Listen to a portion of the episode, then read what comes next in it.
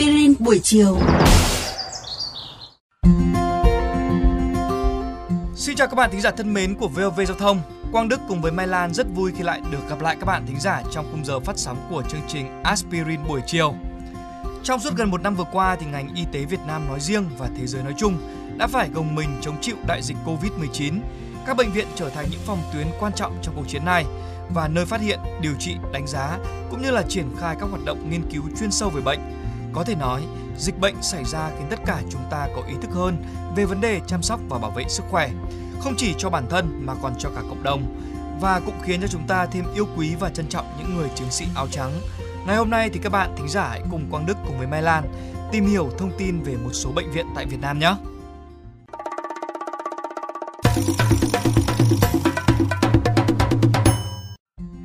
Đã bao giờ bạn thắc mắc về tên gọi các bệnh viện như Viện E, Viện K, Viện C hay tò mò về những con số đại diện cho một loạt cơ sở y tế trực thuộc quân đội như Viện Quân y 103, 105, 108? Phải chăng có một quy tắc đặt tên ngầm mà người ngoài ngành chưa từng hay biết? Và đằng sau những cái tên bệnh viện là những câu chuyện thú vị nào chưa từng được kể? Hãy bắt đầu với Viện K, nơi mà chỉ cần nghe tên chúng ta đã giật mình. Đi khám ở bệnh viện có lẽ là một chuyện thường thôi, nhưng nếu nghe đến đi khám ở Viện ca thì cảm xúc của ta sẽ khác hẳn.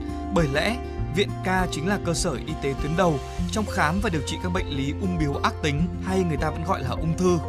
Chữ ca chính là ký tự quy ước cho nhóm bệnh ung thư, trong tiếng Anh là cancer. Tuy nhiên, các bạn thính giả có biết rằng trước năm 1954 thì bệnh viện này vốn có tên là Viện Curie Đông Dương, sau đó đổi thành Viện Radium Đông Dương, tập trung nghiên cứu và triển khai xạ trị bằng tia phóng xạ radium và tia X. Nếu như tên Viện K thật dễ giải thích, thì lý do vì sao Viện Phụ sản Trung ương còn được gọi tên là Viện C vẫn là một bí ẩn. Là bệnh viện hàng đầu cả nước về chăm sóc và hỗ trợ sinh sản, Viện C còn có thời kỳ được gọi là Viện Bảo vệ bà mẹ và trẻ sơ sinh.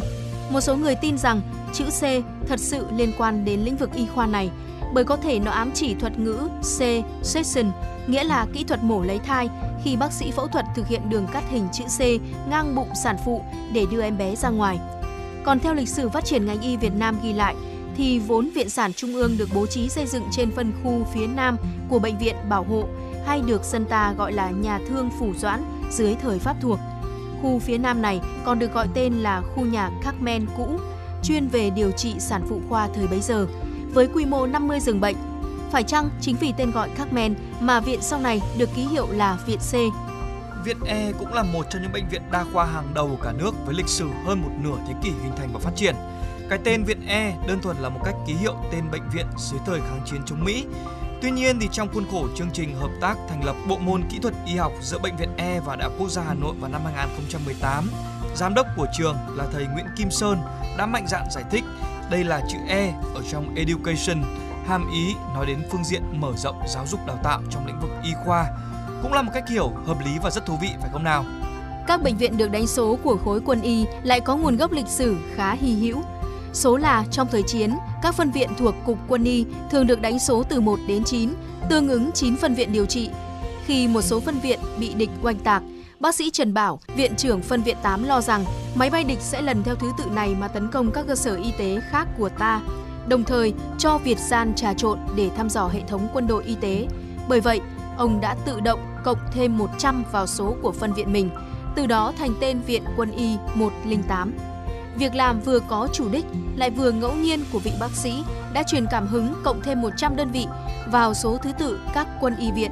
Từ đó chúng ta có các viện 103, 105, 108, 109 như ngày nay.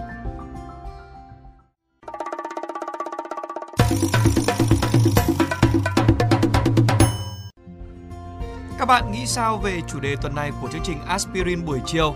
Để nghe thêm hoặc nghe lại các số Aspirin buổi chiều trên các thiết bị di động, thính giả của kênh VOV Giao thông có thể truy cập vào các ứng dụng Spotify, Apple Podcast trên hệ điều hành iOS, Google Podcast trên hệ điều hành Android, rồi sau đó gõ một trong các cụm từ khóa Aspirin buổi chiều, VOV Giao thông hoặc là VOV Giao thông. Xin hãy gửi thư góp ý hay là câu hỏi về hòm thư aspirin buổi chiều a.gmail.com hoặc qua fanpage Aspirin buổi chiều của chương trình. Rất mong nhận được phản hồi của các bạn. Xin chào và hẹn gặp lại!